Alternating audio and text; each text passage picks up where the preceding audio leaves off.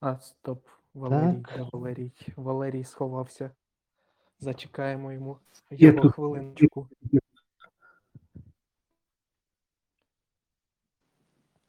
Я так розумію, Валерій все ж таки з нами. А, да, це так, бачу. Так, так. Тоді можемо починати, напевно. Да, давайте. В такому разі вітаю, вітаю всіх, хто зараз нас слухає в реальному часі, і тих, хто нас буде слухати у записі. Сьогодні у нас підкаст слеш голосовий чат імені Бий-Біжи, який ми заслужили. І сьогодні у нас одразу чотири гостя, це чотири адміни каналу Бий-Біжи. То дам можливість вам самим своє, себе представити. Всім добрий вечір. Мене звати Андрій. Е, якщо ви бачили коментарі, ну, наші коментарі під нашими постами, логічно, що, то це швидше за все був я. Люблю спілкуватись з нашою аудиторією, люблю вам відповідати і дуже люблю моїх адмінів, яких я зараз і представлю. Отже, Віталіч, найстаранніший адмін Бий-Біжи. Доброго вечора.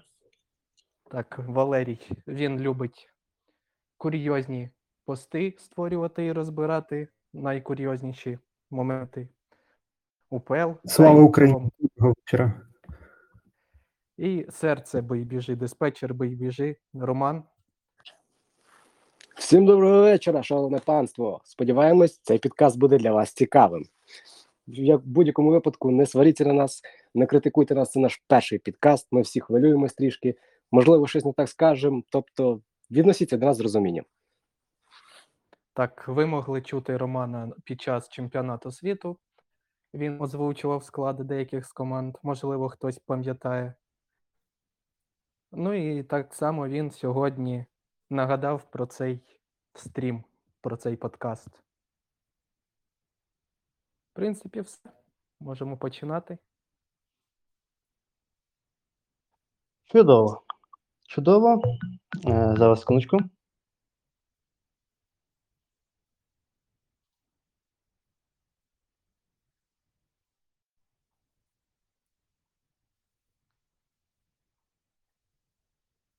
Так. Чудово. Вибачте, тут було трошки втручання у ефір, як то кажуть. З сторони.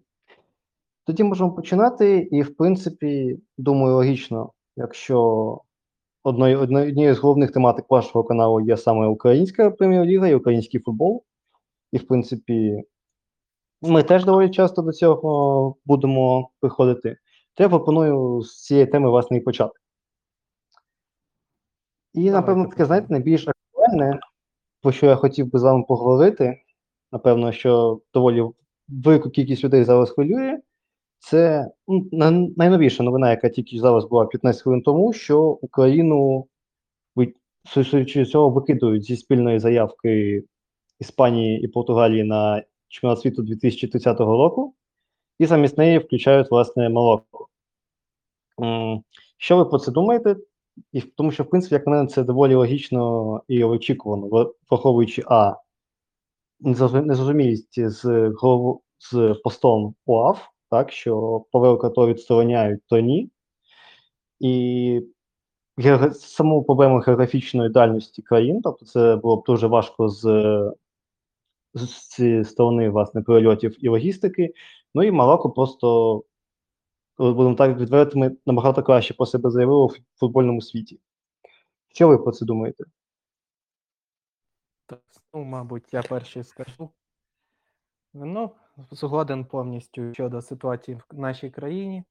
Не впевнений, що ми зможемо оговтатись до тридцятого року, е, так сказати, повними грудьми почати дихати, розвивати інфраструктуру, стадіони. Ну і плюс фанатський інтерес, плюс, я думаю, що все ж таки люди все ж будуть боятися до нас їхати, навіть після закінчення війни. Така, така в мене думка. Ну і так, Павелко. Не хочеться погано про нього говорити. Це і так все розуміють. Його піар-хід виявився невдалим. Ну, на тому дякую йому. Сподіваюсь, він більше не повернеться до посту УАФ. Цілком згоден з Андрієм. Мені взагалі спочатку, ну, це було від себе якісь підозри, від взагалі цю тематику, Павелко, яка вже стояла місяцями, там, навіть роками в заголовках ЗМІ. Друзі, камон, ну це ж утопія.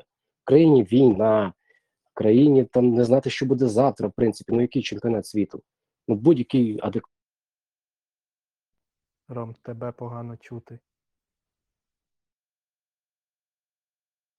Я вже боявся, що це у мене зі зв'язком. Хоча б згадаємо, з якою ціною нам взагалі далось євро. Які там були баталії, які там були скандали. Рома, знову пропадаєш ти. Це очевидно було, що жодного чемпіонату світу не буде взагалі у нас. Тим найближчим часом точно.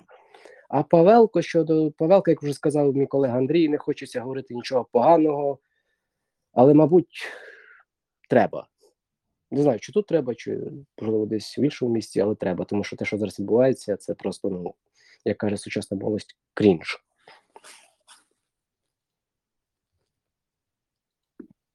Взагалі, я повністю з вами згодний, але я б хотів сказати, що це все мало спочатку більш популістичний характер. Це вся епопея з заявкою України у дві тисячі тридцятому році на чемпіонат світу. Але з думкою Андрія про те, що іноземці боялись би приїжджати до України, я не згоден, тому що мені здається, це Україна б стала навпаки більш привабливою для туристів. Дуже багато туристів мріяло приїхати сюди. Це, ну, згадайте, наприклад, Чорнобиль, умовно, як багато іноземців дізналося про це і почало сюди приїжджати. Це було дійсно цікавим для них, і я думаю, після війни це буде нереально цікавим для них. Так, я також вважаю, що це правильно, що віддали Марокко. І, звичайно, війна грає важливу роль тут. Однак справа тут, на мою думку, справа тут навіть не, не в війні. Коли, коли три країни, які поряд, це набагато зручніше, як і для самих туристів, так і для футболістів перелітати з однієї країни в іншу. І я, ну, чесно скажу, відразу не, не розумів логіку е, того, що проводити чемпіонат світу в Португалії, в Іспанії та в Україні. Дякую. Правда, щоб підсумувати, скажу, що на той момент це був, скоріш за все, це був просто дуже гарний піар-хід навіть для самих іспанців і португальців, тому що про їх заявку заговорили всерйоз і всі.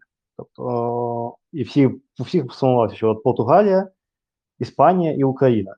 І це стало просто більш хайповіше, більш на слуху, і навіть якщо треба зараз придбати Україну, то все одно багато хто згадає про їх заявку, і це буде доволі сильним аргументом, а саме медійність цієї заявки.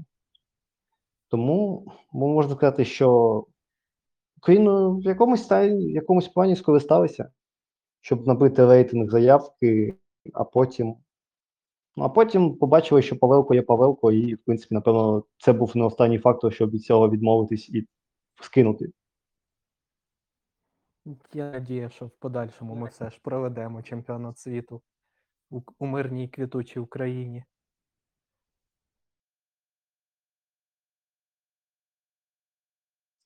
Це, взагалі, питання часу. Що ж, виходячи з, від одної, однієї проблеми УАФ до іншої, тому що, думаю, те, що було на слуху останні там кілька тижнів, це суддівство УПЛ, яке, будемо відвертими, останні, останній час вже просто воно вездесюще. Це, це проблеми у кожному турі, майже у кожному матчі, і це в, абсолютно не залежить від е, команди. Тому що, наприклад, на Монзулі скажуться як фанати Динамо, ну, і фанати і посівники Динамо, так і фанати і посівники Шахтаря. І це вже набуває якоїсь комедійної форми, якщо чесно. То навіть беремо останній тур, як мінімум два, те, що я зараз згадаю, матчі з дуже контроверсійними рішеннями. То що ви про це скажете, про наших арбітрів і взагалі про всю систему арбітражу в цілому?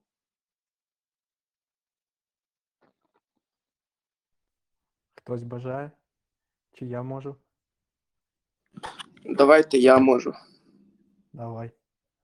Взагалі, що стосується суддів в Україні в УПЛ, то це, так, це знову ж така тема, про яку насправді не дуже хочеться говорити, але це необхідно робити. Бо те, що відбувається у нас, я якби не знаю, як це ще назвати, крім цирку, особливо останнім, ну, особливо останні тури. Мені взагалі здається, що з кожним туром судді все гірше і гірше судять. В минулому турі було якби пару гольових помилок, так само цього туру. Були гольові помилки в матчі Олександрія-Менай, коли Менай забив і не зарахували цей гол. Далі Зоря Львів, коли, коли не, зарахували, не зарахували гол Львова. Так само Динамо Дніпро, там взагалі, там взагалі я мовчу, не знаю, як Кривушкін міг не вилучити гравця Дніпра. Е, ну, ладно б він не, не помітив, але йому навіть не підказали цього. Але на повторі чітко було видно, що він бачить цей момент, тому, на мою думку, він повинен був навіть без, повтор, без відеоповтору це бачити. І, само собою, Ворска Верес. Е, тому, ну, я не знаю, як з цим боротися. Мабуть, треба повністю змінювати всю систему суддів, адже все одно, хто би не прийшов, всі будуть готуватися так само, і, ну, і навряд чи це до чогось доброго приведе. Дякую. Я взагалі вважаю, що таке реформувати, ну що тут реформовувати? Від, за роки незалежного українського футболу ну, таке було завжди. Чому таке було? Ну просто подивіться, хто у нас в голові стоїть. Це то коліна, то лучі, то ще когось. Чому вони тут? Реформатори. Хтось каже, що вони реформатори. Ну, які вони реформи провели? Заборонили суддям давати коментарі? Так це ще ж гірше, на мою думку, грає. Це ж набагато, ну, просто, це ж якийсь крінж. Тому що суддя взагалі не має жодного тиску. Він прийняв рішення. Чому він таке рішення прийняв? Це вже, ну, нікого не стосується. Це вже нікого не, не цікавить. Він не, не, не може пояснювати, чому. У них, у них там якийсь там чат закритий такий, там, де Лучі там преміум аккаунт купив і всім смайлики кидає, де вара, де не вара, де червона, де не червона. І в тому чаті вирішується, вирішується, по суті, ну, результати матчу. Чому вони саме там вирішуються? Чому суддям не дати, ну, не дати, а зобов'язати давати відкриті розгорнуті коментарі по спірним прийнятим рішенням? Знову ж таки, говоримо про Бланко і Дніпро-один, Буяльський, цей флоу. Навіть якби він взагалі жовтої не дав, це було б краще, тому що після матчу цей епізод можна було переглянути і дати йому дискваліфікацію трьох матчів. Тобто, що ми маємо? Пряма червона, три матчі дискваліфікації. Жодної картки, це перегляд після матчу цього епізоду. І як вже показує практика, тобто це Ярмоленко на Тайсоні, коли став на живіт, то федерація сама збільшила після матчу термін дискваліфікації. Беланда також, на моїй пам'яті, і ще було декілька випадків. Але у випадку, якщо він все-таки гравець Бланко отримує покарання в цьому епізоді, то він вже, ну, не де-факто він не може бути розглянути цей епізод для того, щоб підвищити дискваліфікацію, збільшити її. Тобто суддя прийняв таке рішення, він з трьох поганих рішень він прийняв найгірше. Він дав жовту картку, яка взагалі жодних санкцій не накладає на команду Дніпро-один, не накладає жодних санкцій на Бланко. Він взагалі ніякої відповідальності не понесе. Чому? Я не знаю. Чому такий регламент? Також не знаю. Ну, мабуть, там сидять в кабінетах більш розумні люди, ніж звичайні вболівальники, розумніші, ніж гравці, тренери. Я не знаю. Тому що фол був навмисний, фол був грубий, фол був чіткий. Його не побачити, ну я не знаю. Ну, це навіть Кашай дві тисячі дванадцятого року, він би його побачив. Чому там не побачити? Можливо, комусь так треба було. Можливо, це просто догадки. І з-за цієї закритості, кулуарності суддівської, де вони тільки в чатах десь там спілкуються. Рома знову зник.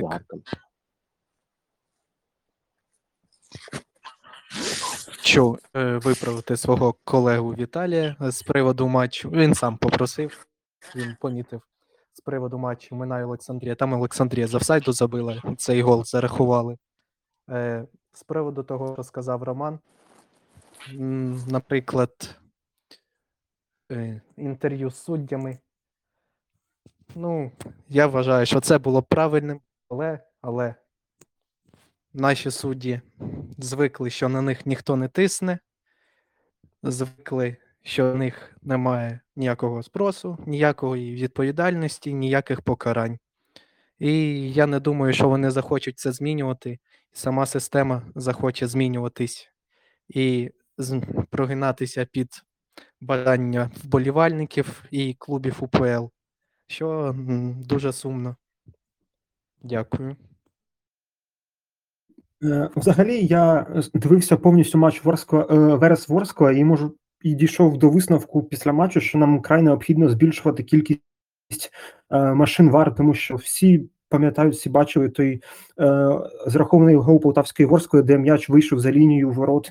Всі бачили той пенальті, там, де його взагалі не було. І це вкотре раз нам показує, що нам потрібно збільшувати, закупа, закуповувати якомога більше ВАР-машин, піклуватися про це. Я б сказав, що вау, це не універсальне рішення, тому що, знову ж таки, може бути якісь, якісь проблеми з технікою, тому що, знову ж таки, на тому самому матчі Дніпро-Динамо була вар-машина. Ну, якби, що, допомогло? Допомогло тобі, тобі, тобі ці попи варівські? Ну, не дуже. Тому я б сказав, що треба лікувати проблему, а саме повністю зносити всю систему суддівства, яка у нас є, тому що, ну, на жаль, зараз ми маємо щось абсолютно кошмарне, де у нас арбітром найвищого гатунку вважається Катерина Монзуль, яка, за всі поваги до неї, вона просто не дуже хороший арбітр. Тому що, якщо навіть згадати тему Італії, давай я так закінчу, потім ти, що навіть останнє класичне, будемо відвертими, обидві сторони мають підстави бути незадоволеними суддівством у тому матчі, тому що, як мінімум, по одному пенальті в, кожні, в кожну сторону мали поставити. І його не поставили. І велика кількість інших дрібних помилок, які ставалися поодинці, нічого ніякої ролі не грають, але ось коли їх не накопичиться там велика кількість, то це вже просто банально бісить. І коли ось я читаю, що от Монзу у нас працює на серйозному європейському міжнародному рівні. Ну, вона це робить тільки в рамках жіночого футболу, де, якщо я не помиляюся, вони конкурують просто з іншими рефері-арбітрами. Тому це, а це зараз це не така велика ніша, щоб була велика конкуренція. А в, а в чоловічому футболі, куди те там вона, Сан-Маліно, Гібралтар, чи щось, якийсь такий матч вона судила у цьому кваліфікації на чемпіонат Європи чи світу. Що там всі казали, що от, наш арбітр, серйозний міжнародний рівень, і Сан-Маріно, Гібралтар. Ну, я просто пам'ятаю, що там було два, два, дві країни карлика. Тобто, ну, чи, чи, чи той міжнародний рівень, який нам потрібен, скажімо так? А, ну, трішки я вважаю, що це взагалі не проблема Монзуль, це взагалі проблема чоловіків-арбітрів. Тут навіть не, не дивимось на гендер. Як так вийшло, що найтитулованіша арбітриня – це Монзуль в Україні? Чоловіків аналогів, ну, в плані титулованості немає на даний момент. Тобто, як не крути, як, які б там не були все-таки переконання, гендер, не гендер, жінка чи чоловік, але ар, ар, найтитулованіша арбітриня зараз, взагалі навіть арбітриня, а арбітр, візьмемо так, е, спільне слово, це Монзуль на даний момент. Чому чоловіки, не дос... наші арбітри, чоловіки не досягають таких висот? Тому що, ну, все-таки це дійсно круті заслуги, і це найкраща арбітриня, і матчі Ліги Чемпіонів. А коли ми говоримо про чоловіків, ну, камон, у нас чоловіки не можуть англійську мову вивчити, щоб відсудити матч Ліги Чемпіонів. Ну, це ж не вина Монзуль. Ну, це ж не її вина, що наші чоловіки, судді, не можуть вивчити елементарну англійську мову, щоб представити Україну від суддійського корпусу на міжнародній арені. Тому тут також потрібно дивитись. Те, що Монзуль – це проект УАФ, це очевидно, я вважаю. Те, що Павелко таким чином, на мою думку, набиває собі просто рейтинг, це також очевидно. Ну, тільки дурень не буде з цим сперечатися. Тобто буде з цим сперечатися, вибачаюсь. Але критикувати Монзуль, так, вона без вару практично нічого не може самостійно. Тобто, що, щоб не сталося, вар, вар, вар її підказують. І деякі рішення взагалі якісь незрозумілі. Але на даний момент така реальність, що це найтитулованіший арбітр у нашому футболі. Це не її проблема. Думаю, це проблема інших арбітрів.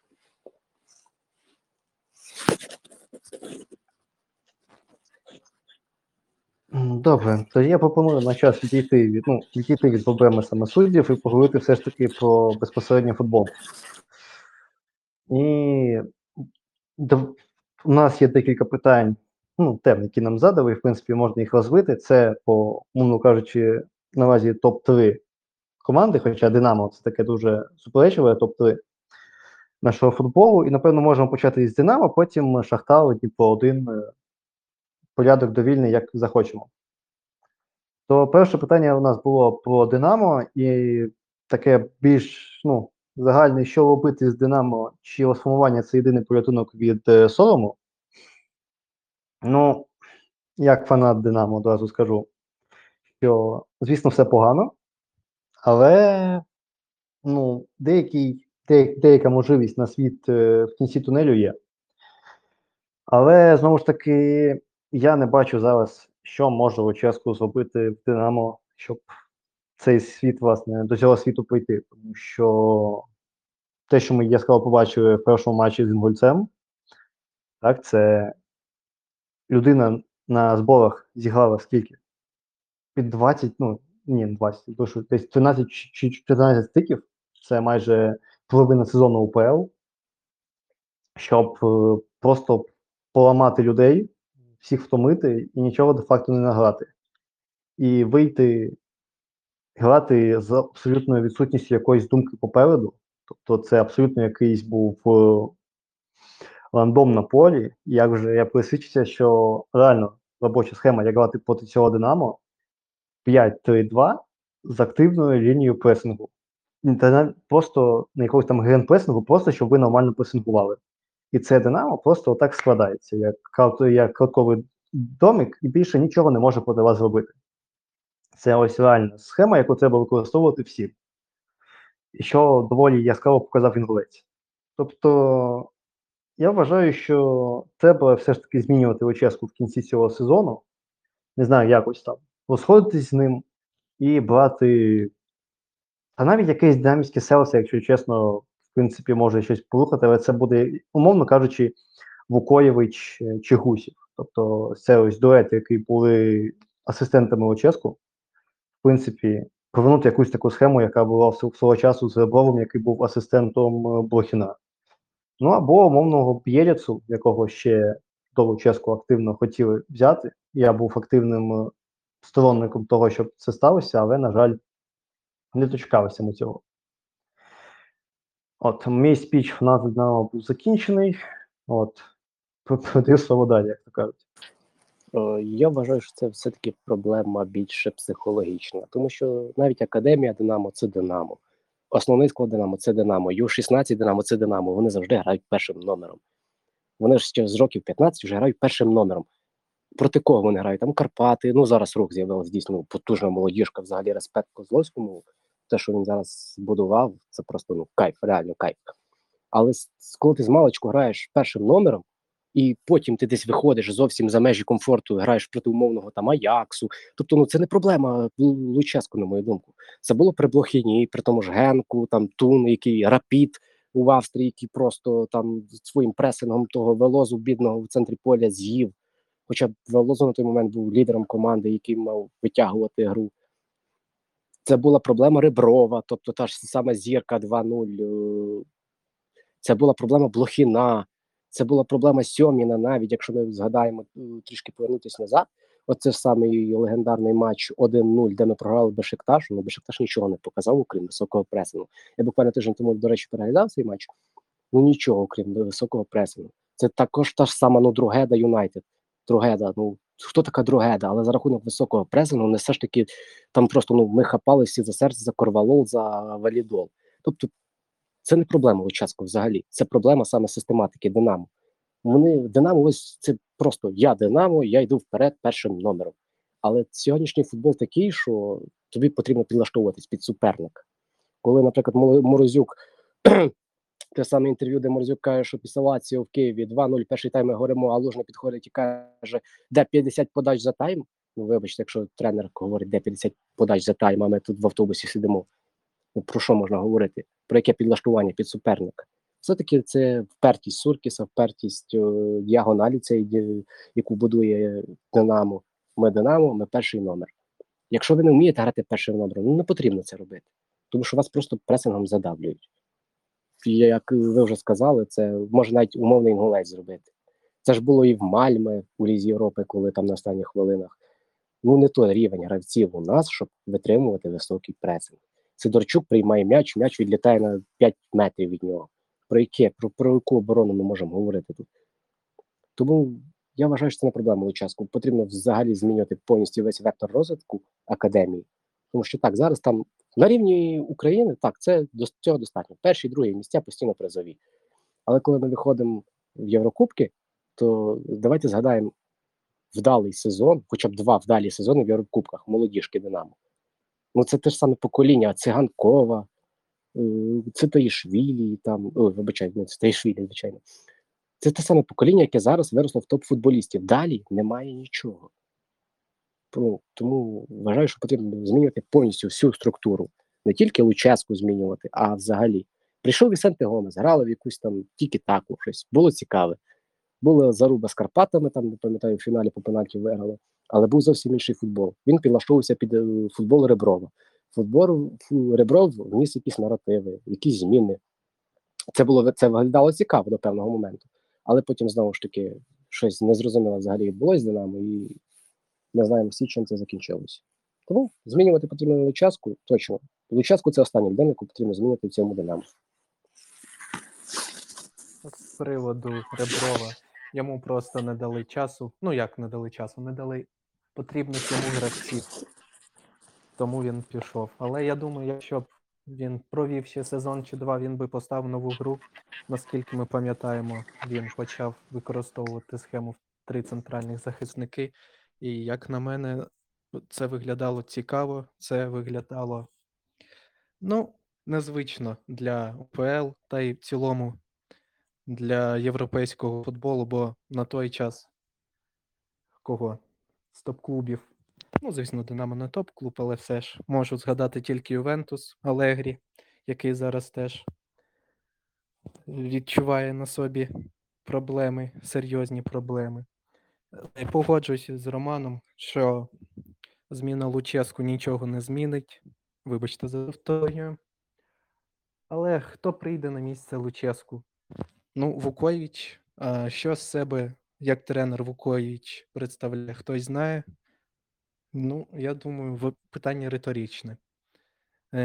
Когось з молодіжки взяти, ну, там теж тренери не ставлять кон- контроль, вони ставлять гру вперед, один-два паси і винось його подалі, може там хтось щось підхопить і заб'є гол. Ну, до речі, я з Києва, займався сам футболом, і перетинався з динамівськими клубами різних віків. І чим молодші вони, тим більше вони контролюють м'яч. Я не знаю, з чим це пов'язано. Може, діти бояться пресингувати топ-клуб. Може, тренери зі своєю філософією змінюються. Але, ну, сподіваюсь, що ми повернемось до тікі-таки Реброва. Сподіваюсь, це буде у всіх вікових категоріях. Ну, в принципі, все. Дякую. Взагалі, якщо чесно, я, мабуть, дуже сильно радикальний стосовно цієї думки, але я вважаю, що найкращим рішенням для Динамо була повністю вся зміна керівництва, вся зміна селекції, вся зміна тренерського штабу, і тільки це може принести якесь нове, нові світлу надію у світле майбутнє київського Динамо, мені здається.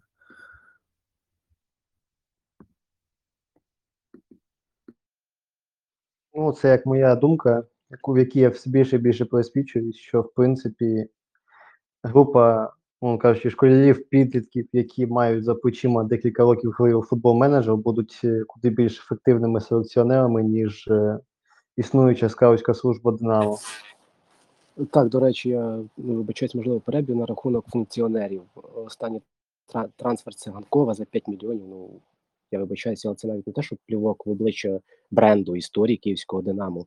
Ну, це просто, ну, чим я плохой бізнесмен, Це просто чорним по білому. Чим ти плохой бізнесмен? Вибачаюсь за кацапську мову.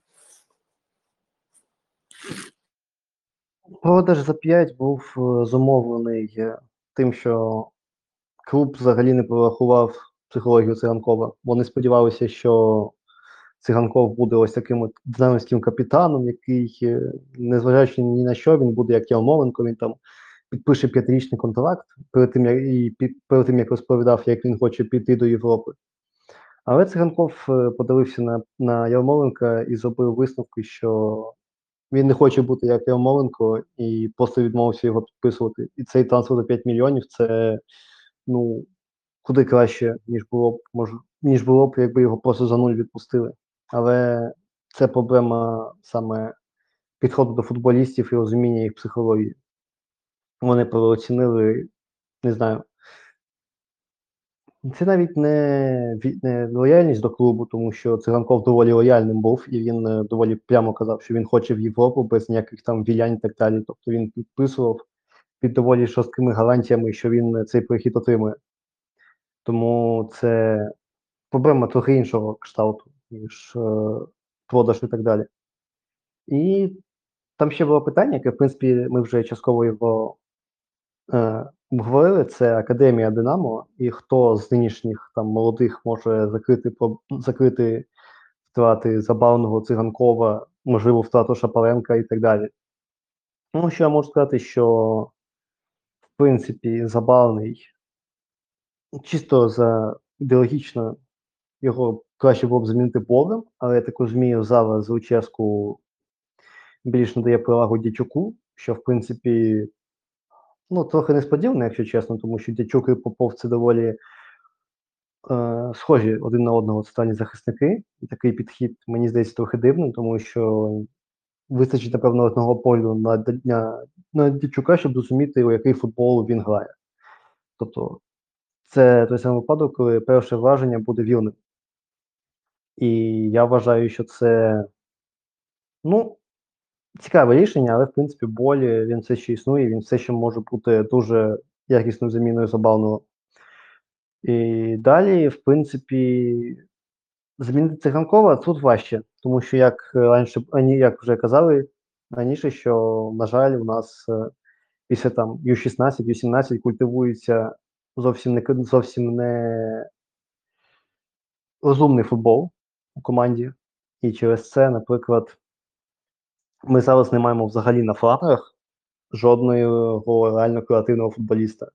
Тобто, на жаль, от, наприклад, той же Цитайшвілі, в принципі, ми далі продукуємо, умовно кажучи, от таких от Цитайшвілі. Тобто, от, на залі Волошин, і в Вікенті Волошин це, ну, Вікенті вже в мі- меншій мілі, але от на залі Волошин це, напевно, одна з останніх е- блискавих надій у, нашому фут- у нашій академії, яка щось може представляти собою на фланерах.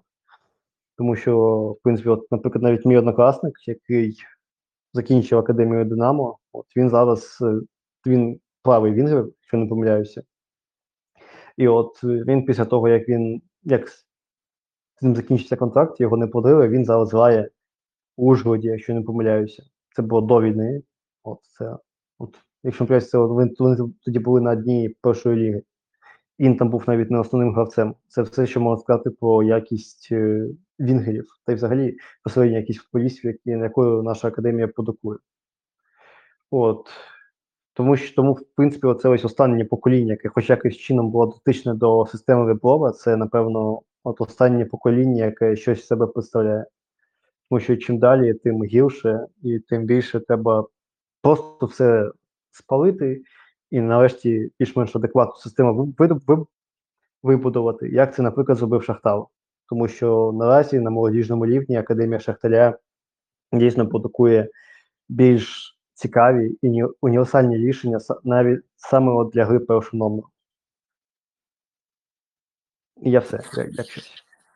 Я все-таки вважаю, що, ну, знову ж таки, ми, скільки б не говорили, ми повертаємось до одного і того ж самого. Це діагональ, яку будується під основну команду, тобто молодіжні команди вибудовуються якусь такі в певну діагональ, під, щоб гравці підходили під основну команду. Якщо ми трішки подумаємо, то ми згадаємо, що в Динамо нижче метр сімдесят, там метр сімдесят п'ять навіть, якого ми ну, не бачив, ну, Дуду при Блохіні, це легіонер. Тобто, якщо ми зараз говоримо про молодь, це я вважаю, що проблема в тому, що ми не вміємо працювати з різносторонніми гравцями. Це теж надто високі Цитайшвілі, Булеца. Я вважаю, що взагалі чому Шулянського віддали, це ну, для мене це зовсім так незрозумілі речі. Шулянський це взагалі, я вважаю, це другий Шапаренко, якщо не краще за Шапаренка. Зараз він в Олександрії. Чому його віддали? У нас стільки багато майстрів на цій позиції. Сидорчук, Шепелєв, Гармаш. Ну, Гармаш зараз вже у нас форвард. Куди ви його віддаєте? Для чого ви його віддаєте? Ну, пацан молодий, в свої роки показує дійсно яскравий футбол, креативний футбол. Проблема в тому, що цей футбол нікому не потрібен в Динамо. От нам потрібно, давай п'ятдесят подач за тайм, давай від бровки до бровки, давай туди-сюди, давай туди-сюди. Тому ви зовсім, ну, я цілком з вами згоден, що Шахтар набагато цікавіше в цьому плані. В плані молоді, це ж Цікан, Мудрик, тобто, ну, навіть порівняння, порівняння не йде. Якщо так подумати, то просто років, ну, навіть не років, дві тисячі п'ятнадцятий рік, давайте уявимо, дві тисячі чотирнадцятий рік. Якби нам тоді сказали, що академія вихованців, українських вихованців Шахтаря буде сильніша за академію Динамо, ну, я просто покрутив пальцем біля голови і сказав, ти що, то його. Але зараз це реальність. Так, Шахтар підлаштовується, Шахтар підлаштовується, Шахтар шукає виходи. Поки Динамо знову ж гне свою лінію, цю незрозуміло, взагалі незрозуміло. Шахтар підлаштовується. Тому в одних Мудрик за сто мільйонів, а в інших Циганков за п'ять мільйонів. І Челсі, і Жирона. Тому я цілком з вами згідний, Шахтар набагато краще. Згоден, до речі, про Шахтар. Як гадаєте, з приходом Йовічовича щось зміниться у їх підході до виховання дітей? Якщо чесно, я не впевнений, мені здається, вирішальну роль буде грати селекція, селекція та Палкін. Все-таки Палкін розставить і всі точки над і, і вирішальне слово буде за ним все-таки. Палкін розставить всі палки, як то кажуть. Ну, взагалі так. Тобто, в принципі, я пропоную зараз трошки так перейти вже на тему Шахтаря. Якщо вже така тема повстала, що, в принципі, Шахтар, як більш все-таки європейський клуб, європейського толку, ніж Динамо, ми не маємо пливати поняттями, от, прийде Йовічевич і щось зміниться, прийде там хтось щось і щось зміниться, тому що Лорич має обирати курс е- команди, не головний тренер, а, мовно кажучи, головний менеджер. Так? Тобто у нас це різні посади і, наприклад, тобто, я не впевнений, директор футболу, це там, умовно кажучи, Серна, Палкін і так далі, тобто люди, які знаходяться шаблем вище, ніж Йовічевич. Тобто призначення Йовічевича це було просто зумовлено тим, що вони знайшли в доволі обмеженому ресурсі найкраще рішення, яке буде відповідати їх футболу. Тобто, і я не... Ну, взагалі, можлива, звісно, зміна, але я не бачу цього. Тобто, в принципі, мені так здається, що це акцент саме на молодих українцях, він може бути тимчасовим і зміниться, коли по, по завершенню війни і якоїсь більш-менш фінансової стабілізації ситуації. Але я думаю, що якщо, наприклад, після продажу Мудрика і, наприклад, умовно кажучи, умовно Судаков зможе себе також добре зарекомендувати і добре вдасть його продати в Європу, то це може вже нагадувати якусь більш-менш систему, за якою Шахтар може працювати. Але, знову ж таки, акцент на бразильцях був зроблений ще й, напевно, через те, що бразильці просто більш відома футбольна нація, ніж українці. Так? Тому, наприклад, репутація українських футболістів зараз в Європі хоча б трошки-трошки починає підвищуватись, але вона все ще не порівняна з бразильцями. Тому, наприклад, чому я свого часу був не дуже задоволений Мудриком за сто, не те, тому що він там стільки не коштує, трохи інше, що це може просто дуже сильно вдарити саме по репутації українських футболістів. Наприклад, провал Мудрика дуже сильно повпливає на цю репутацію, тому що провал футболіста за сто мільйонів це, ну, сімдесят плюс тридцять, але будемо відверто, ніхто не каже сімдесят плюс тридцять. Всі кажуть, що це футболіст за сто, тому що так і є у свідомості суспільства. І це м- провал такого футболіста може дуже сильно це посприяти. Ну от ви зачепили тему бразильців Шахтаря. Я вважаю, що Динамо повторювало цей шлях, але ну, не було б Динамо. Чим славиться збірна Бразилії? Умовно кажучи, як ви кажете, бразильці – це футбольна нація. Це атака, це креатив, це розвиток. Тепер давайте згадаємо бразильців Динамо. Це захисники, це Бетао, це Данила Сільва, це теж Рінкон. Коли збірни, збірної Бразилії була, був сильний захист? Тобто ну, з найгіршого не обирають найгірше, з найкращого не обирають, взагалі нічого не обирають. Тобто, знову ж таки, Динамо також йшло по цьому шляху. Шляху бразильців, тобто ми купуємо, там Андре також був, на моїй пам'яті багато їх було. Бертоліо, чи він аргентинець, ну, латиноамериканець, тим не менше. Але знову ж, це, це був якийсь такий, ну, як казав колись Морозюк, спонтанщина. Оце була спонтанщина. Чи був Бетау, Данила Сільва і Рінкон поганими гравцями для рівня Динамо, тодішнього Динамо? Ні. Але для рівня виконання якихось більш глобальних, більш високих задач, на мою думку, це були гравці доволі низького рівня. Тобто, якщо ми порівняємо в плані успіху те, чого, те який вклад вніс Тайсон, Дуглас Коста, там навіть Луїс Адріано, перемоги Шахтаря, які вони перемоги здобували, і порівняємо ж з тим ж Бетао і Данило Сілвою Рінконом, ну це сюр, це комедія просто. Тому я вважаю, що все-таки все склоняється до одної єдиної фамілії на букву «С». І те, що ми зараз маємо сьогоднішнім Динамо, все пов'язано саме з цією фамілією.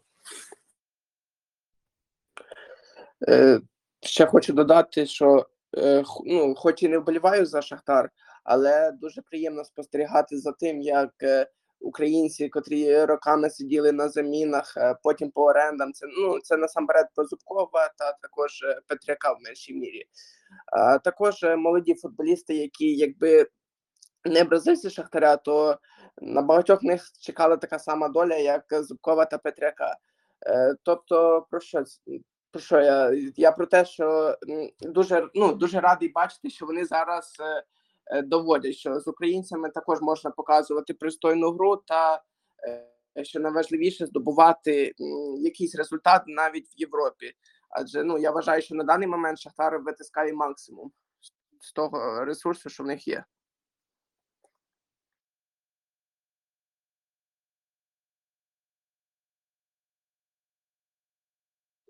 Що ж, я так розумію, більше ніхто нічого, нічого не хоче сказати, але от, в принципі, якщо говорити не про там, шлях Шахтаря, а от просто про нинішню ситуацію. Як думаєте, чи стане Шахтар чемпіоном? Тому що, як на мене, з нинішнім футболом, який демонструють вони, і демонструють Дніпро, Динамо та інші можливі претенденти, Шахтар стає все більш і більш очевидним фаворитом. На мою думку, Шахтар очевидний фаворит, тому що вони мають більший досвід, вони мають більше фінансування, і це все складеться протягом певного часу на певній дистанції. Все стане видно, і Шахтар стане чемпіоном, на мою думку. Я okay. теж вважаю, що Шахтар стане чемпіоном, але все-таки той сезон, де Луческу з мінус дванадцять, здається, затащив просто Шахтарем чемпіонство. Не дає мені спокою, але я, як фанат Динамо, все-таки вірю в те, що Динамо, як Фенікс з попелу, повстане і просто затащить на, останні, на останніх турах чемпіонство. Окрім досвіду. Давайте, Віталій. Добре, дякую. Так, я, чесно кажучи, не вірю в те, що Рома сказав, що Динамо може встати. Це щодо чемпіона, то якби мене запитали ще до початку другої половини, ну, ще до початку другої половини сезону, то я б сказав, що, мабуть, фаворитом був все-таки Дніпро один. Але, але зараз я, в принципі, впевнений, що Шахтар стане чемпіоном, однак, чесно кажучи, хотілося б, щоб Дніпро виграв чемпіонат, адже давно у нас в чемпіонаті не було такої ситуації, щоб щоб якийсь клуб, крім Динамо чи Шахтара, ставав чемпіоном. Якщо не помиляюсь, то останній і єдиний раз це була Таврія. Тому, якби, вірю в, вірю в Дніпро, але думаю, що Шахтар стане.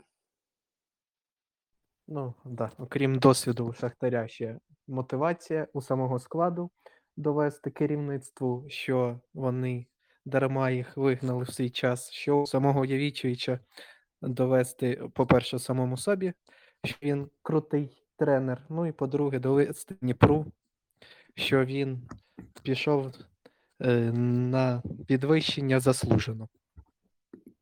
Мені, до речі, здається, що все-таки останні новини про Дніпро, про можливий трансферний бан, трохи надломлять їх психологічно. Вони, іноземці, втратять ту впевненість. І мені здається, це хоч якось да, трішки морально вплине на команду і на результати команди в цілому. Так вони вже заявили, що над цим питанням скоро його вирішать. Тому, здається, з ними все буде добре.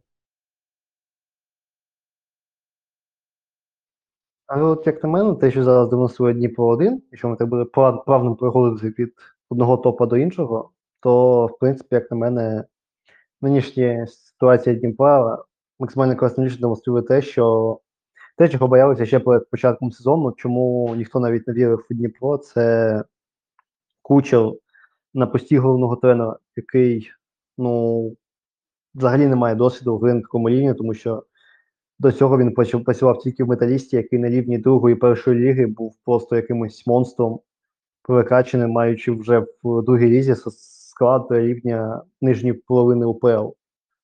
Тому це було питання його кваліфікації. Як на мене, от саме зараз саме зараз демонструється, що в принципі ці питання могли бути доволі підставними, мати підставу під собою. І що зараз вони будуть тільки потроху-потроху втрачати те, що вони заробили. І так, я не згадав, що тут були про позиції захисників. Діого Рінкон не був захисником. Ні-ні, він був півзахисником, але він більше виконував функцію трішки опорного півзахисника, він все-таки працював на ну, захист більше. Ну, так, тобто, так, я це, назвав так, захисників, це Бетао і Данило Сільва, але все-таки Рінкон це для мене особисто по тим іграм, що я все-таки бачив на своїй пам'яті, це гравець захисного плану. Це явно не атакувальний гравець, явно не там, ну, як був Велозу, там, що плеймейкер. Це був просто руйнівник. Як був Вукоєвич колись, як був в свої часи Гармаш, там з п'ятьма червоними на чотири матчі. Тобто це був гравець захисного плану. І тому я сказав, що Бразилія ніколи не славилась надійним захистом. Але Динамо, на жаль, брало у бразильців саме гравців захисного плану. Я в цьому сенсі маю на увазі. Не згоден, що він був захисного, ну, але нехай, добре. Що ж, тоді, в принципі, щодо Дніпра, то яка ваша, який ваш, який ваш прогноз? Дніпро закінчить цей сезон на місці вище, ніж Динамо? Отак от вопрос сформулюю.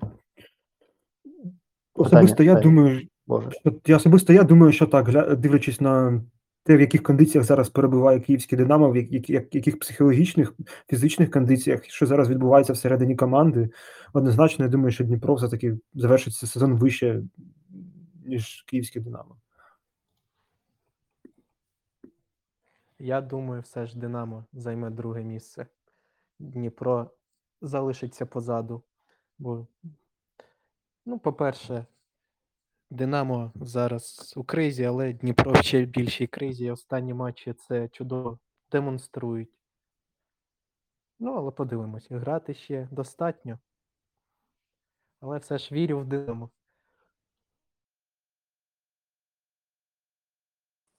Я також вважаю, що Динамо все-таки своє, ну, законне, друге місце займе. При будь-яких обставинах це, я вважаю, навіть, ну, питанню не підлягає. Не розумію, чесно кажучи, звідки така впевненість в Динамо.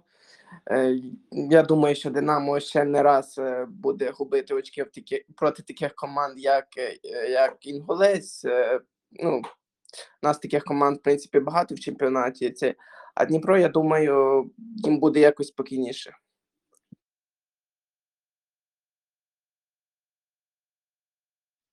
Не розумію, що, сміш... що смішного, що сміятися на каналі. Але це трохи інше. Так от. Це в нас інші адміни розважаються. Mm. Залишили дітей без нагляду. Розумію, розумію. Ну, в принципі, питання, звідки віра в Динамо, в принципі, ну, знаєте, сама роль фанатства може відігравати свою роль, тому що, як фанат Динамо, треба більше вірити в Динамо.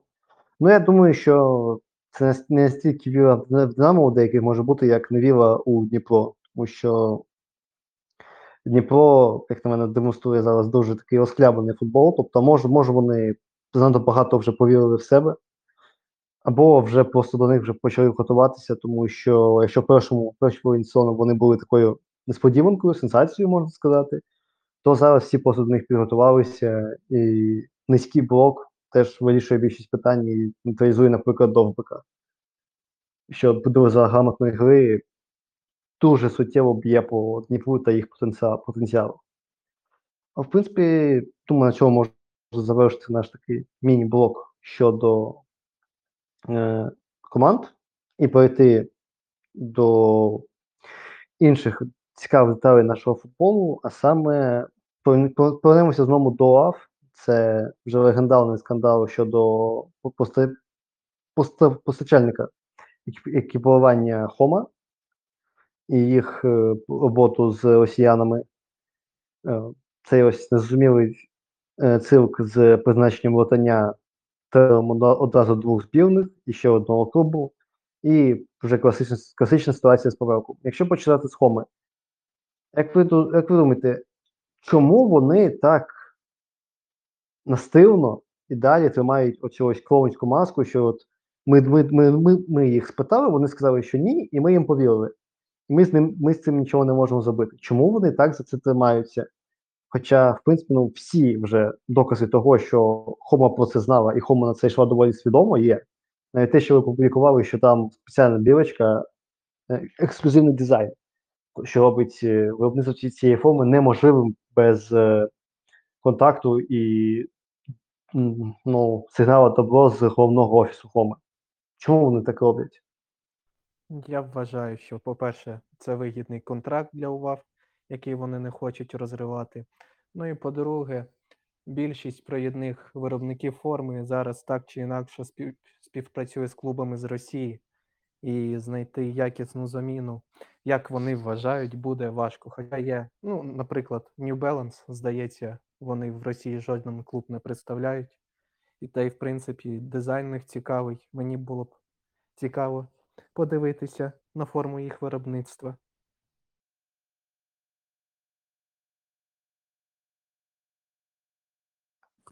Кажучи про New Balance, скажу, що їх динамічна форма, напевно, одна з найкращих з великою кількістю років.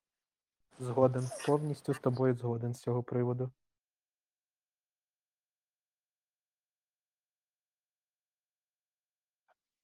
Ем. Ну, давайте, може, хтось інший якось забили ефір і інші нічого не кажуть.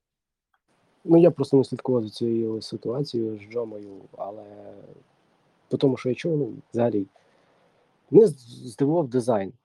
Нащо так запарюватись, якщо ви хочете співпрацювати з ними? Ну, просто пакет чорний надішліть їм і все. Для чого цей дизайн робити? Ну, чорний пакет, це ж тепер актуально для всіх росіян.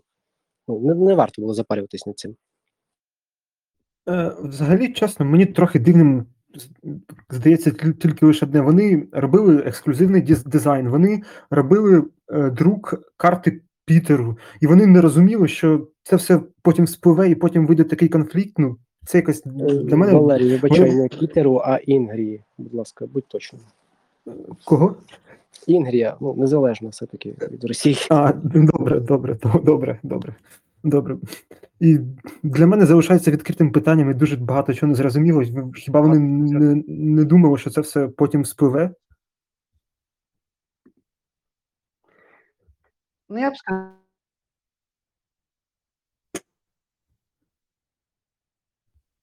Данило, ти тут? Данило. Так, так, так, так, так. Я, я просто почав говорити, а потім сам випнув мікрофон. Е, я кажу про те, що це така класична дурість європейців, які, не знаю, я можу реально повірити, що якийсь там менеджер, якийсь там менеджер середньої ланки в цій Хомі реально може не, не відстрілювати, що там є якась війна і так далі. То для них це може бути далі йти якимось фоном, щось там незрозуміле на сході. Типу, такі люди досі є. І я можу повірити, що якийсь там менеджер середньої ланки дійсно міг там не відстрілювати, що там йде якась війна, що там якась Україна з якоюсь Росією, і там, що, і взагалі, де той Пітер слеш Інгрія знаходиться, що таке взагалі той ваш Зеніт. Але Це було б, наприклад, якщо вони просто там контактували, подали б їм якусь там партію форми і все. Але ексклюзивний дизайн, це означає, що вони дійсно над цим запарюються. І я думаю, що вони реально заховують на те, що там у них там якийсь вигідний контракт з УАФ, і що вони це просто так не втратять. Тобто, можливо, навіть вони там могли у когось запитати. Їм сказали, що типу ок, і те, як УАФ зараз намагається всіх за хом'ячків вважати і згодувати їм те, що все ок, все нормально, це, ну, може частково підтверджувати цю, цю думку, але, знову ж таки, це тільки припущення, жодних е, звинувачень і так далі е, ми не можемо робити. Тому що, тому що ми всієї картини, як кажуть, не знаємо, не все так однозначно. Але перейдемо до такої, знаєш, більш фізичної теми, це тренер головної збірної України. Тобто цирк з цим почався вже коли, ще коли пішов Шевченко, тому що, будемо відвертими, те, що він пішов, це було дуже смішно і незрозуміло, тому що так до кінця нам не пояснили, чому так сталося. Те, що ми почули, це там щось було, що був якийсь конфлікт, тому що УАФ не заплатили гроші його тренерському штабу, і він там покривав свого карману, і потім дуже через це на них образився. Що, ну, тут доволі смішно будемо відверти, ми на фоні доволі таки серйозного прогресу збірної. І те, що призначили Петракова, якого до цього вигнали через, ну, мов кажучи, за наставництвом Шевченка, через те, що він не підходив під цей стиль гри і став, ставити його після Шевченка, означало, що вже тоді не було плану А, Б, С, не було жодного списку кандидатів. І от пройшло вже рік, так? Або навіть, ну, скільки пройшло, ну, півтора року, якщо не помиляюся, як Петраков був тренером. І знову те саме, і знову немає списку кандидатів, і знову ми сидимо в нерозумінні, чекаємо, що там буде з Ребровим, і пхаємо лотання вже на третю позицію. Тобто це якийсь цирк УАФ, який знову доводить абсолютно некомпетентність саме от планування якогось більш менеджменту середньо-високої ланки. От. Що ви думаєте про це, і кого б можна було поставити, наприклад, замість лотання, як таку тимчасову загрузку або е, перед Ребровим, або навіть взагалі Реброва не брати когось іншого? Я вважаю, що Петраков.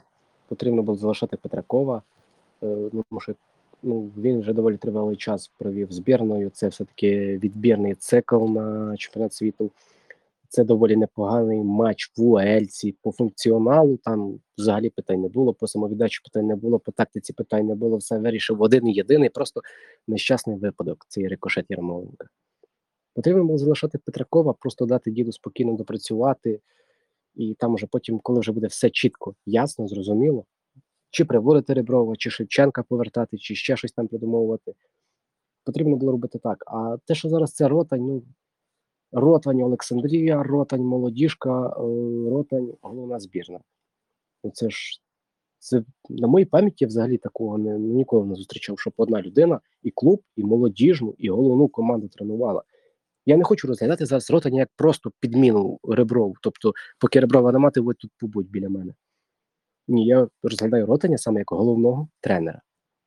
Для чого так робити в цій ситуації, я не розумію. Чи це, можливо, якийсь був принцип? От Петраков не вийшов на чемпіонат світу, він нам незручний, до побачення. Давайте призначимо от, ти, ти, ти, ти, ти, от тебе. Ось когось там вибрали, і це буде ротань.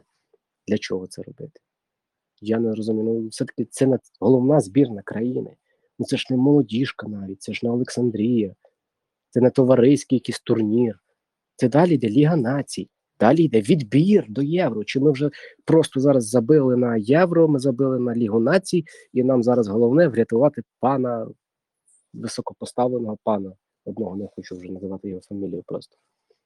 Тут це просто, для мене ротань, це просто от, так, давайте я вам от ставлю цього і все, відчіпіться від мене. Я, я особисто я цю ситуацію бачу саме так. Так, здається, на останній прес-конференції Павелко дав коментар з приводу Реброва, що він очолить збірну у сні. Я просто не пам'ятаю, це було в закритому режимі чи ні. Ну, потім розберемося. З приводу Петракова я не згоден з Романом. Я не згоден з тим, що треба було залишати його. Не згоден з тим, що він поставив цікаву гру команді. Ну, може, за віддачею так, але, по-перше, поведінка його на прес-конференціях, ніякої поваги ні до журналістів, ні до е, своєї команди. Ну, мені так здалося, щодо команди, щодо журналістів точно поваги не було. Ну і, е, відповідно, вболівальників. Щодо якості гри можна багато сперечатися. Комусь подобається його футбол, комусь ні. Але результат один той самий. Ми вийшли. Ми з тріском пролетіли. Я думаю, що головна вина лежить саме на головному тренері. А, до речі, я вибачаюсь, можливо, перебіг когось. Коли назви хоча б ну, один-два випадки, коли тренера звільняли просто після одного невдалого циклу. Тобто навіть не беремо там Німеччину з Львовом чи Іспанію з Енріке, так, коли відлітали рашці в одній восьмій чемпіонату світу, ну, звільняти тренера за один цикл, ну це ж, ну, ну це просто сюр. Ну тут питання, як на мене, стоїть в тому, що цикл невдалий, а в тому, яку гру він ставив і які в нього були відносини з футболістами у команді.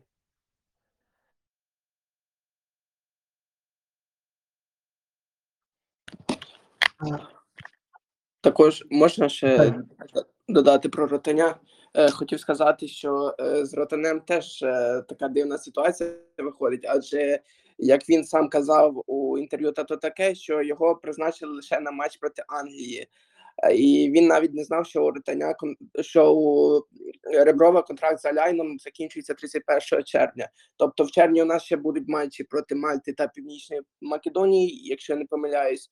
І тому цікаво, що далі буде робити УАФ, бо потрібно шукати когось, а Ротаня знову ставити не варіант, адже молодіжка буде тоді грати євро. І тому там може бути історія з тренером навіть цікавішою, ніж, ніж вона була зараз. Я просто відповім, що це ось звільнити за один цикл. Я взагалі не впевнений, що Петраков це було рішення усвідомив, що от він головний тренер. Я так розумію, що все-таки Петраков це от Петраков це латань до латання. Це ось ситуація, коли треба було кимось запнути діру от до приходу Реброва. Перехідний етап. Ось, перехідний. Так, тобто, тому казати, що от звільнили після першого ж там відбувного циклу, він взагалі, тобто, попрацював навіть більше, ніж мав цей такий перехідний етап. Тому, в принципі, я так розумію, що він не захотів, напевно, тільки там на півроку підписувати, тому що вже тоді стартував новий етап, а знайти нову роботу, коли вже йде цикл, це дуже важко.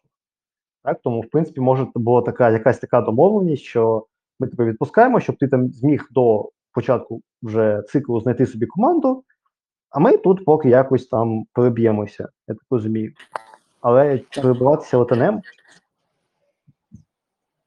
Цілком згоден з вами.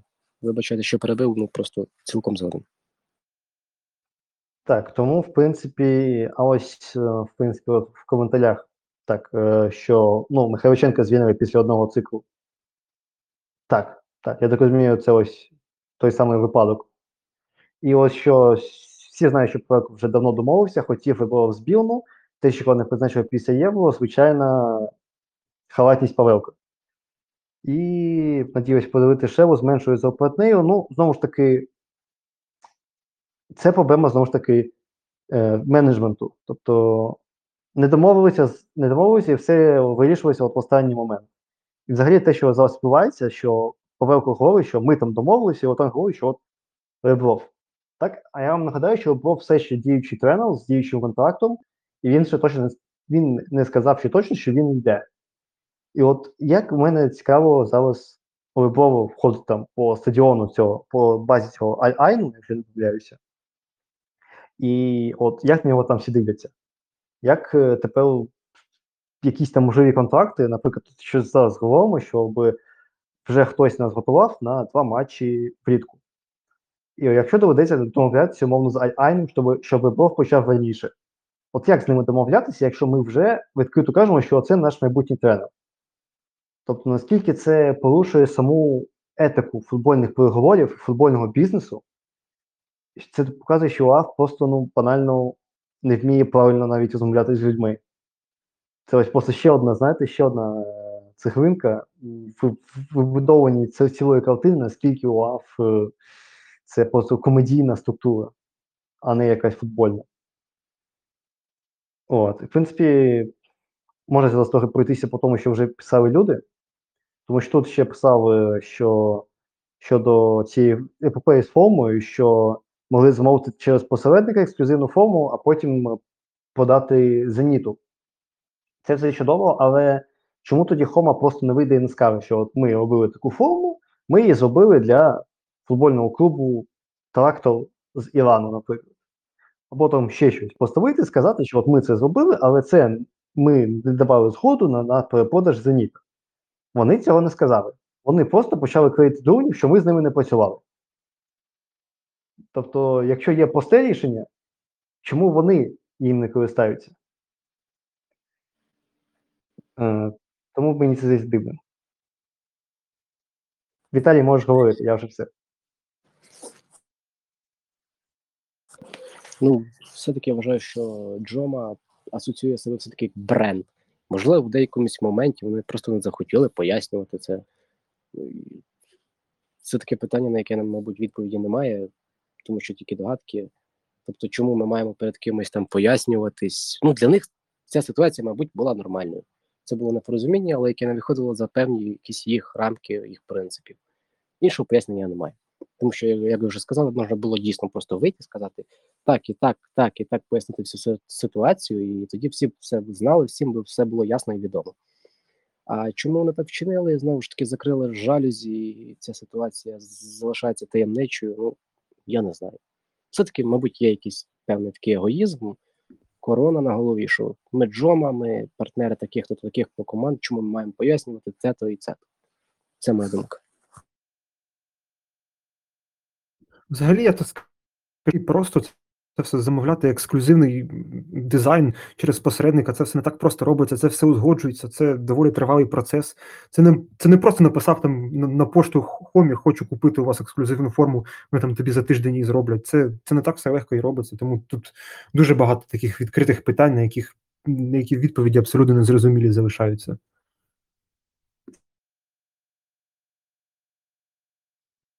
Ну, так. І ще тут було одне питання, повертаючись до команд, питання до всіх нас, чому ми навіть не розглядаємо Зорю як потенційного претендента на золоті медалі, ну, золоті, вибачаюсь, просто на медалі цього чемпіонату. Чому, панове, ми так облазилися? Я вважаю, що Зоря закінчилась разом з Вернадубом. Був Вернадуб, можливо, так. Зараз, при всій повазі, ну, мужики вже далеко не мужики. Хлопчики, можливо. Я, може, не зовсім по-футбольному, але от у кожного футбольного клубу, якщо так можна сказати, є своє ось місце. Так? Тобто існують там клуби, які там історично, якісь там середняки, які бодаються. І що б там не було, хто б там не приходив, просто там міняються обличчя, але от сама структура, сама філософія і сама історія клубу залишається така сама. І для мене от Зоря – це ідеальний приклад саме такої команди відносно результатів. Тобто це завжди команда, яка була наступна після топів. Тобто були топи, і от одразу з ним була Зоря. Навіть у тому от, жахливому сезоні, коли Михайличенка, коли там у реальному часі всі дивилися просто, щоб Зоря не обіграла Десну, навіть тоді вони не змогли стрибнути вище. Тобто це ось таке от місце в історії, що вони ніколи не злізуть поміж топів. Вони завжди будуть після топів. І в мене просто таке бачення.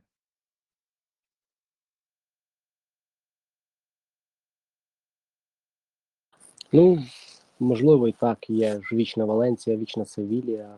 Хоча, ну, хоча я не б сказав, що Зоря – це такий прям середняк-середняк. Були сезони, коли на Єврокубках показували чудовий матч там в Амстердамі, в Голландії з Феєнордом. Там на останніх хвилинах буквально драма була. Були чудові матчі в Лізі Європи. Я не можу сказати, що це все-таки середняк українського футболу. Це трошки вище, ніж середняк. Тому що для мене середняк – це все-таки Олександрія, Ворскла. Ну і, мабуть, зараз, на даний момент, як би це абсурдно не звучало, це Дніпро один. Та не дивлячись на місце в турнірній таблиці, все-таки Дніпро один для мене це середняк. Зоря, на мою думку, трішки вище за середняк. Як ви вже сказали, це, от, це постійна команда, яка йде за топами. Щоб не сталося, щоб не було, хто б там не прийшов, хто б там не грав, за топами. Це її законне місце, і вона там буде завжди.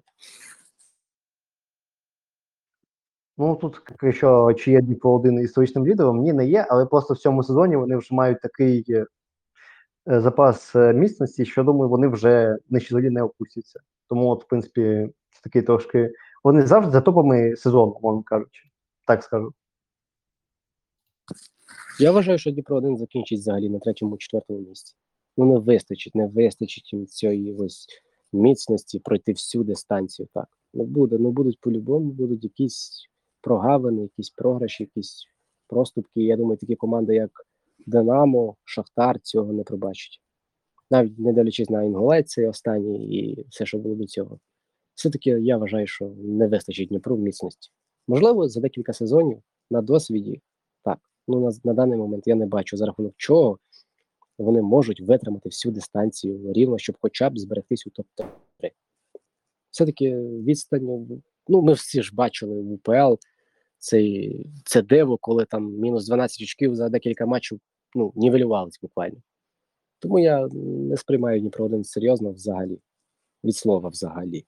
Це просто, ну, я не знаю, ну, так сталося. Чи заслужено там? Вважаю, що ні. Бо є набагато кращі команди по стилю гри, по надійності в обороні, по грі в атаці. Набагато краще за Дніпро один. Це я не говорю про Динамо і Шахтар. Але вони зараз там, де вони є. Це моя думка. Взагалі, мені здається, Зорі не вистачить до золотих медалей чисто з психологічної точки зору. Тому що, ну, у цій команди немає менталітету переможця, немає менталітету ось лідера, немає менталітету команди, яка заявляє про себе як про команду, яка бореться за золоті медалі в першу чергу.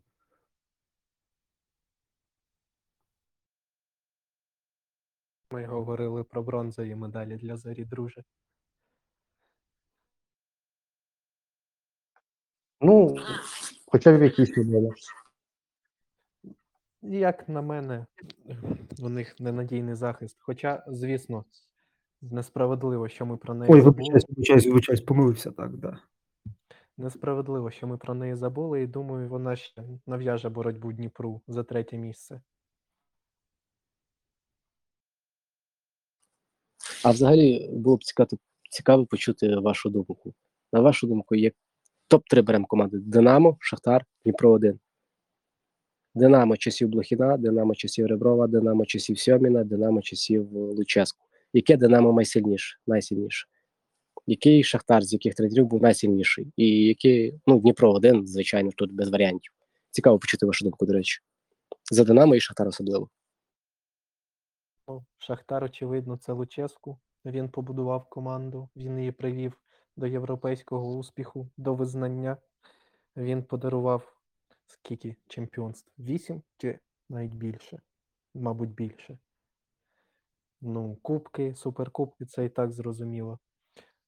Щодо Динамо, як на мене, за змістом гри, перший перехід Сьоміна видається мені найцікавішим. За результатами це Ребров. А давайте трішки, вибачаюсь, змінимо не Дніпро один, а Зоря. Тому що вважаю, що Зоря – це більш актуальна тема на даний момент у плані вибору тренерів і гри при певному тренері. Ну, Зоря ще зовсім недавно, ну, скільки, років вісім останніх вона почала показувати цікавий футбол, досягати єврокубкових місць, виходити в груповий етап. Ну, звісно, неможливо не пов'язати Зорю з Вернедубом. Тут так все зрозуміло. Але період Скрипника теж був доволі цікавий. На жаль, гравці не підходили під його філософію, як зараз модно казати. Взагалі, модно казати про філософію став у дві тисячі чотирнадцятому-п'ятнадцятому році з походом Луї Ван Гала у Ем Ю.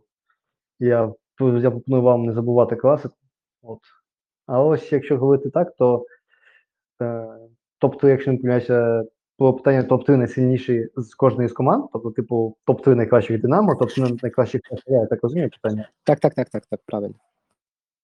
Ну, я тоді розверну думку до топ-три. Якщо топ-три Динамо, то, напевно, дійсно скажу, що саме за відомим виконавцем і так далі, що, ну, і за самою грою, і з містом перший приход Сьоміна, це було дійсно щось неймовірне.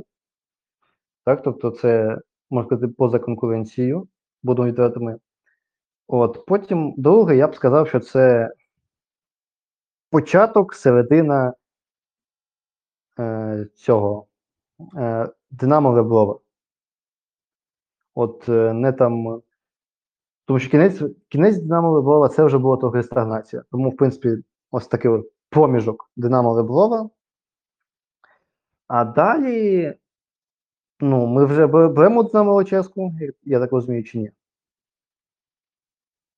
Ну, якщо так, то беремо Динамо Луческу, тому що це було, ну, це було якась більш-менш початок шляху на, для змін і для повернення до якогось більш-менш стилю футболу ближче до Реброва після чотирьох років смути імені Хагацкевича і Михайличенка. Але якщо прибрати нього, то я б, напевно, трохи шокуюче, але взяв Динамо Михайличенко, тому що головне, що цього Динамо Михайличенко було, там було хоча б розуміння, у що вони грають. Вони грали у хірову ідею, вони грали ось у більш-менш традиційно близько до того, що зараз ставить віч-віч у Шахтарі, але гірше. Але там хоча б була ідея. Це те, чого не було у більшості інших команд Динамо. Це була хірова, але це була ідея. Якщо Шахтар, то я візьму, ну, перше, це Шахтар Луческу, це взагалі поза сумнівом і так далі, це просто жива легенда на землі. Потім, напевно, я візьму Шахтар лише Кашту, тому що, як на мене, і Шахтар, і Шахтар Євічовича, ну, якщо ми беремо актуальних, то Євічовича, якщо не актуальних, то Фонсеки, тому що, як на мене, Фонсека це було не дуже розумне рішення з боку Шахтаря, тому що, якщо подивитися на такий тайм, на хронологічну послідовність, то от Шахтар Луческу – це ось топ. Тут перед відходом Луческу Шахтар – це була реально така машина, за яку прийшов, сів Фонсека, і він жодним чином не вкладався в розвиток цієї машини. Він є, нею просто користався. Користувався, і він дійсно вміє вижимати зі складу все. А ще навіть згадати, тому що, ну, я сподіваюся, я не помилюся, що от останній дійсно вдалий скаутинг е, бразильця до, там, мовно кажучи, ери Дедзербі, це були за часів Луческу. Е, тобто жодних таких дуже вдалих покупок за часів Фонсеки, якщо не помиляюся, не було. Або була там одна-дві, що вкрай мало для того, такого Шахтаря. Тобто Фонсека тільки вижимав всі соки з машини під назвою Шахтар, і при цьому навіть майже програвав чемпіонство Хацкевичу. Тобто, якщо якби тоді Динамо поїхало в Маріуполь, але це знову ж таки це лірик, але якби на той скандал з Маріуполя, може тоді взагалі програв одне чемпіонство Динамо, Динамо Хацкевича, що вже звучить смішно. Тобто, як на мене, це доволі таке серйозне і акцентоване було презентування на команді. Тому Фонсеку я б виніс за скобки. А, ну, Зоря, знову ж таки, где вы были эти восемь лет, когда Зоря поднималась, як то кажуть. І я б сказав просто, що дійсно за цей час було тільки, якщо не помиляюся, сподіваюся, не помилюся, три тренери у Зорі, якщо їх так ранжувати, то Вернедуб просто за те, що підняв Зорю на той рівень, на кому вона є зараз, і, можна сказати, поставив філософію, ну, як я вже казав, місце у історії. І другий – це Скрипник, ну і Ван Левен, я так розумію, ще не показав себе повністю, але, в принципі, теж доволі непоганий тренер. Тому я б сказав, що ось трійка у Зорі така найбільш збалансована. Немає такого очевидно гіршого і очевидно кращого кандидата. З приводу трансферів за часів Фонсеки, я думаю, Антон може нам підказати в коментарях, якщо в нього буде бажання. Ну, просто дійсно, в мене таке враження, що за часів Фонсеки жодного нормального позиції так і не було куплено. Це може бути моїм таким маленькою помилочкою, але нехай буде так. Це моя думка, я буду її висловлювати. В принципі, так, трохи поговорили про УПЛ, можемо знову-таки про УАФ, і були питання, ну, щодо УАФ, це Петраков, його особистість, і факт, наприклад, того, що він викликав до збірної Вірменії е, трьох чи чотирьох гравців з Росії. Тобто, що це таке було, тому що, ну, нам там, ну, воно каже, то, то таке, казали, що там керівник Федерації футболу Вірменії, це там якийсь дуже палкий друг України, і що там, умовно кажучи, це, що це ось, незважаючи на весь негатив ось, щодо Арменії як країни, тому що Вірменія, тому що, будемо відвертими, Вірменія, напевно, є доволі проросійською країною. Там контингент такий переважаючи проросійський або нейтральний, нейтральний, що та ситуація є проросійським, будемо відвертими.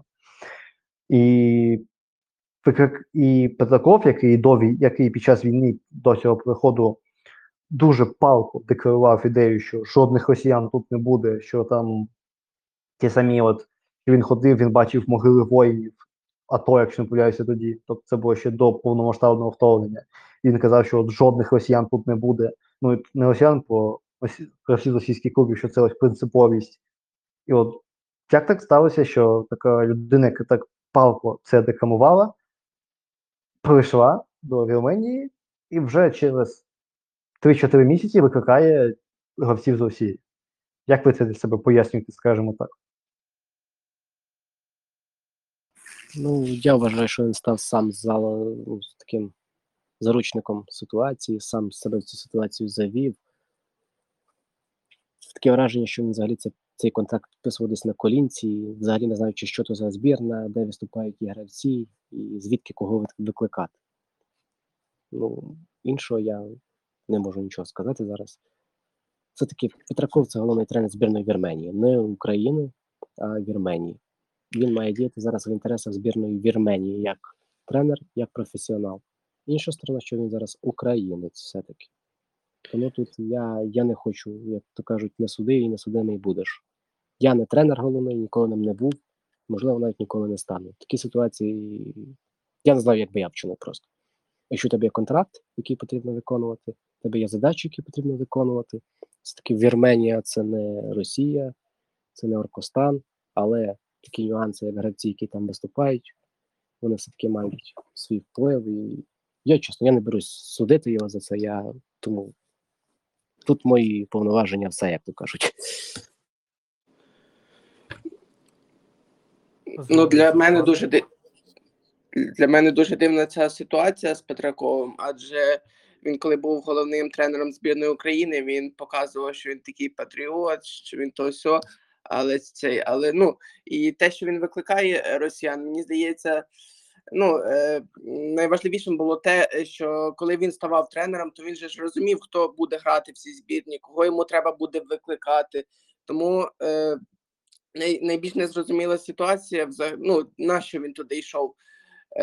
А не, а не саме те, що він когось там викликає чи не викликає.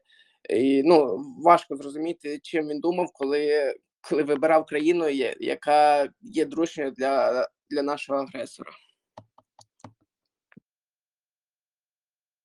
Ну-ну-ну, обережніше з такими висловами. В Україні багато вірмен живе, які підтримують нашу країну. Не можна так.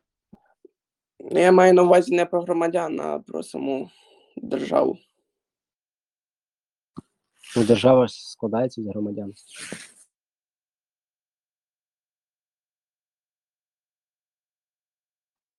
Якісь же питання по політології пішли. Як на мене, дійсно, ось така ситуація з Петраковим. Тобто, так, проблема не в тому, що він викрив росіян, а в тому, що він взагалі пішов у збірну такої країни, яка буде придумувати, яка передумовлює, скоріш за все, виклик і праця з футболістами з Росії. Тобто це ось таке, знаєш, от ем, проблема, в яку Петраков сам себе загнав, з якої просто немає е, правильного вихіду. Тому, як на мене, кращим було опцію для нього, для нього не йти в ту Вірменію. Я думаю, що якби йому дати йому трохи часу почекати, він би доволі легко знайшов кома- е, працю там у, у клубах УПЛ нижньої половини таблиці. Тому що, в принципі, той футбол, який він ставив, він доволі притаманний от, тим пошаркам команд. Наприклад, він міг би зараз, наприклад, Інгулець піти не Ковалець, а Петраков. І він би там доволі, доволі органічно е, е, виглядав. Тому це просто дивне його кар'єрне рішення. Як але, з іншої, у нас велика але, мені здається, з, з іншої, але мені здається, з іншої точки зору, він просто чисто психологічно не готовий був понижати свою планку, тому що все-таки спочатку ти націон... тренер національної збірної держави, а потім ти йдеш тренувати умовну команду, яка бореться в середині таблиці, або взагалі за виживання якийсь Інгулець. Мені здається, це було теж одне з ключових факторів. Ще, наскільки я пам'ятаю, він в якихось зі своїх інтерв'ю заявляв, що не хоче тренувати клуби. Можу помилятися, можу переплутати. Якщо хтось пам'ятає, то поправте мене, будь ласка.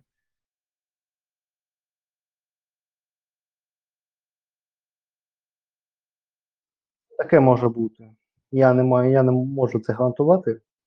Але знову ж таки, давай так, Петраков – це ще одне динамівське серце, тому що, що взяти з цих динамівських сердець? Добре, що в Динамо його якимось чином не притягли, це було б надто вже для мене зовсім. І так, написали, що ТТ, ТТ, Соломон і Додо. Чесно, я ТТ просто прийшов у лютому дев'ятнадцятого року, а Фонсека пішов влітку дев'ятнадцятого року, тому якось не, не проасоціював ТТ з Фонсекою. Ну, а так, в принципі, от Додо, Соломон, це, як на мене, ну, такий собі послужний список. Ну, я не кажу, що це погані футболісти, я кажу, що кількісно це доволі мало для команди, яка базувалася. Головний принцип якої був, це набирати позицію.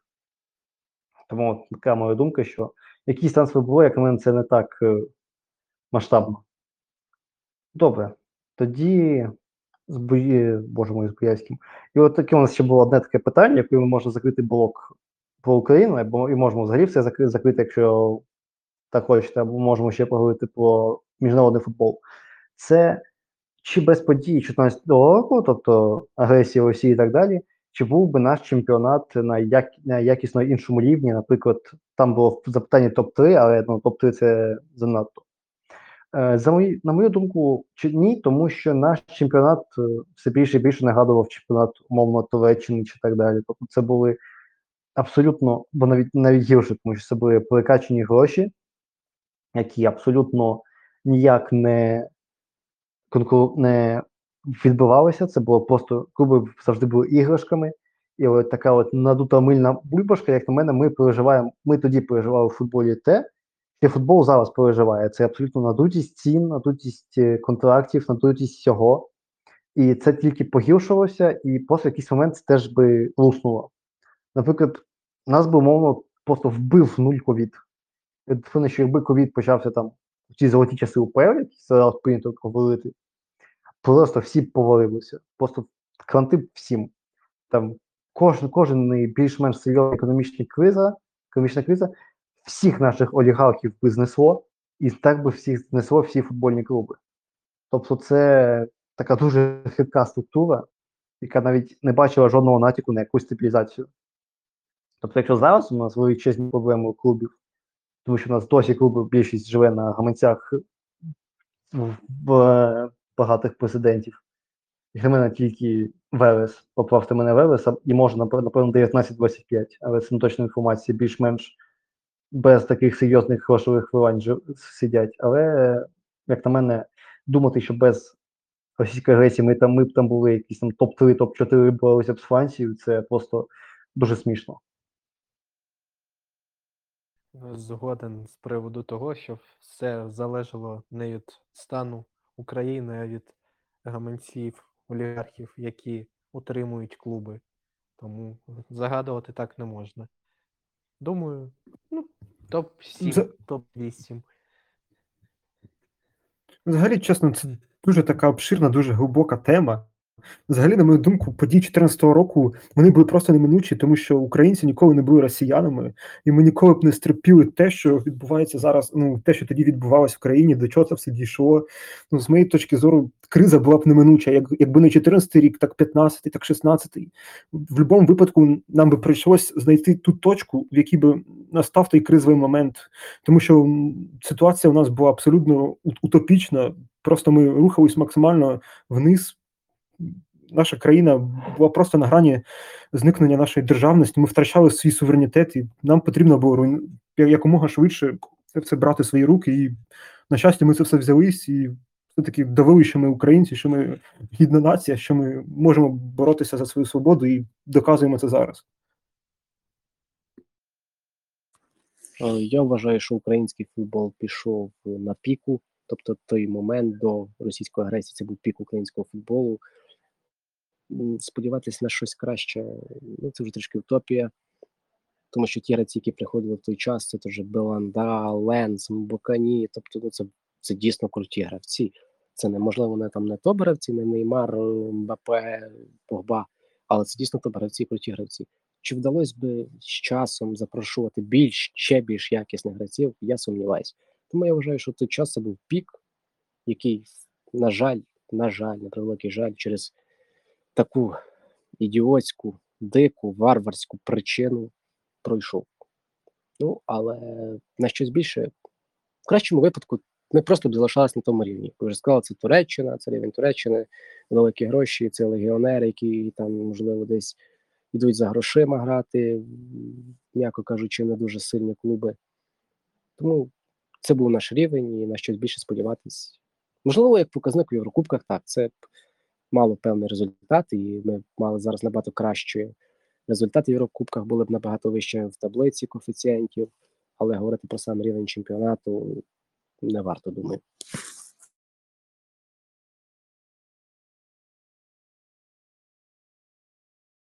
Добре, тоді я пропоную на цьому завершувати. В принципі, дякую всім, хто прийшов і нас слухав. Дякую хлопцям, що прийшли. Підписуйтесь на їх канал, підписуйтесь на наш канал. Слухайте це в записі на платформах, на яких ми викладемо. І донатьте на ЗСУ, донатьте на наступних наших зборах. І все буде добре. Слава Україні! Героям слава! Також хочу подякувати всім, хто підключався, всім, хто слухав. Сподіваюсь, що вам було цікаво, тому що ми десь самі розуміємо, що, можливо, десь і нудно було, десь трішки крінжу навалило, як то кажуть. Але це був наш перший підкаст, ми раді, що ви прийшли. Тому де бачимо тут персональних таких слухачів, які прийшли до, до нас повболівати, послухати нас. Нам дуже приємно, ми вас дуже любимо. Підписуйтесь на наші канали, чекаємо на вас ще. До побачення. Це до побачення, дякуємо за запрошення. Всім гарного вечора.